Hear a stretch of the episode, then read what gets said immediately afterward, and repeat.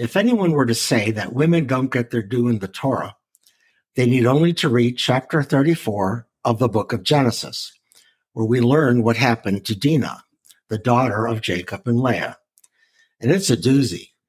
I'm Rabbi Jordan Parr, and this is Torah for Christians.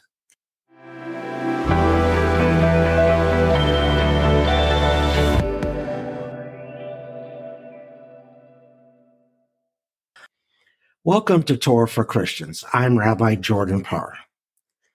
Between Jacob's encounter with his estranged brother Esau and the subsequent death of Rachel while giving birth to Benjamin, we have the story of Dinah.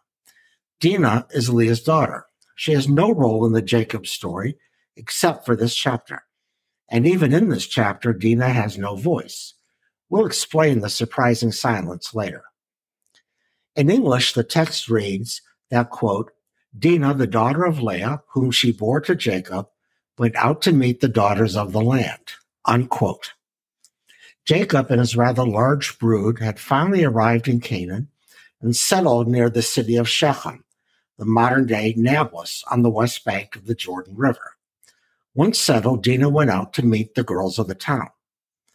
But the verb uses vayetze, I don't expect most of my listeners to know the nuances of this Hebrew verb, but suffice it to say that this is the same verb that is used to describe Jacob's flight from Canaan after stealing Esau's birthright. Commentators in the Jacob story often define this verb as fleeing, not going out. Jacob, the Midrash commentators say, left without an entourage, no camels, no servants, perhaps no food or water. If we apply the same definition to Dinah's going out, it means that Dinah went off by herself without male chaperones and without any aid or protection. In the biblical world, women, especially young unmarried women, never left home without a male escort, usually a brother or at minimum a male servant. On a simple level, this was a matter of personal safety. Brigands and others could easily attack an unescorted woman raping, or even killing her. Even today, women are sometimes cautioned not to walk alone on college campuses at night or in high crime areas of a city. We don't need to go any deeper in our analysis. The question then is whether Dinah had a good motive for fleeing the family compound. The Torah does say that she wanted to meet the daughters of the land, and we can leave it at that. Perhaps she was fleeing a family situation, after all, life could not have been good for her at home, given all the intrigue between Jacob, his wives, and his many children. Or perhaps she just was mistaken in going out alone. But what happens next puts that into doubt. Prince Shechem, the son of Hamor the Hivite, took a liking to her and apparently raped her. The text says that he lay with her and violated her. Tradition, tradition says that she was a virgin and therefore this sexual intercourse hurt her. After raping her, Shechem fell in love with her and desired to marry her. Jacob heard of the rape, but kept silent until his sons returned from their fields. Hamor went to speak to Jacob as the brothers arrived from the fields. Obviously, they were upset that Dinah had been violated. Such is not the way of the world.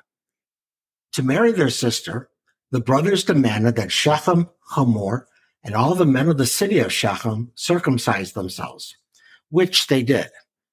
But on the third day after this mass casualty event, when men are in the most pain, Shimon and Levi, two sons of Jacob, attacked and killed all the men of Shechem. They plundered the city as well, taking flocks, women, and children.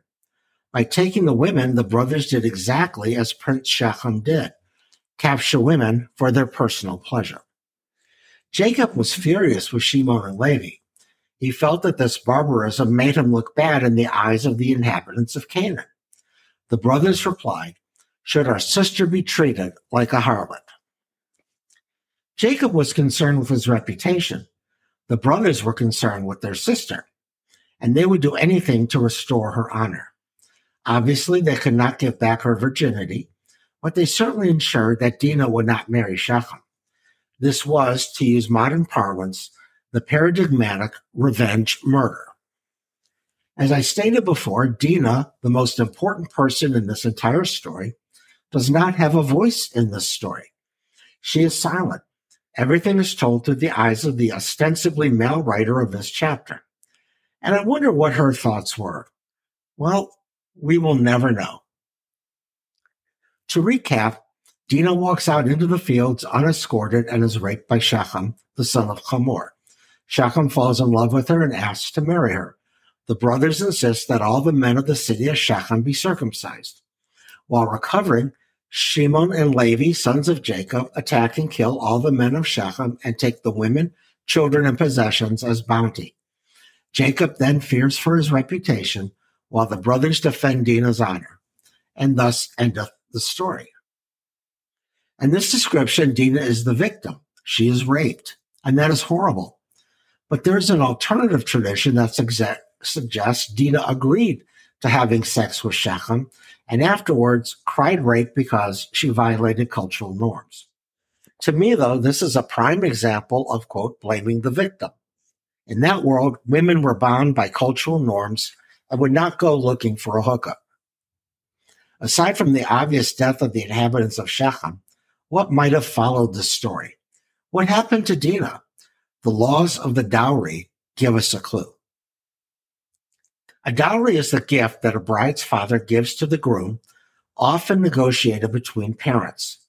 One condition of the biblical dowry is that the dowry for a virgin is higher than that of a woman who has had sexual intercourse, especially for widows and divorcees. But it also applies to never married women who have had sexual intercourse, even if raped. In other words, and to be blunt, she was worth less than a virgin, no matter the reason. So we have to ask ourselves, did Dinah ever marry? Did the allies of Shechem and Hamor attack Jacob and his sons? Were there any economic repercussions to this mass murder? We just don't know. In fact, the Torah never mentions Dinah again. She is not named when her father and brothers descend to Egypt in the time of Joseph. Jacob does not bless her before he dies. Nothing. Nada. The Torah writes Dinah out of its story. There could be many reasons for this, but the simplest is that because of her rape, she was ostracized. Even though Shimon and Levi avenged her rape, her status was never restored. She might have died and then died alone.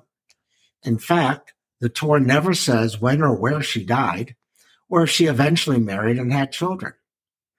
But in the Torah, lineage flowed through the man, not the woman. And since she did not have any Hebrew suitors in Canaan, perhaps that prevented her from marrying.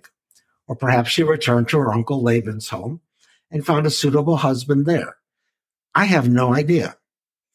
But perhaps, just perhaps, Dinah did marry a Canaanite man, which means that her children, if any, would be considered Canaanite. This might explain why she is never mentioned again. So for us, by remembering Dinah today, we honor her life, a life of shame, a life of silence, ultimately a life of mystery. I want to thank you for listening to Torah for Christians. Please go to www.torahforchristians.net to access previous podcasts and transcripts. Next week, we will look at the incredible story of Judah and Tamar, an interesting diversion in the Joseph novella. And after that, we'll travel to Egypt to discuss Potiphar's wife. I wish you a wonderful week, and as always, we say Ine Matovu Menachim Shevet Dachim gan Yachad. Behold how good and how pleasant it is for us to dwell together in unity. Lehi till we meet again. I'm Rabbi Jordan Parr, and this is Torah for Christians.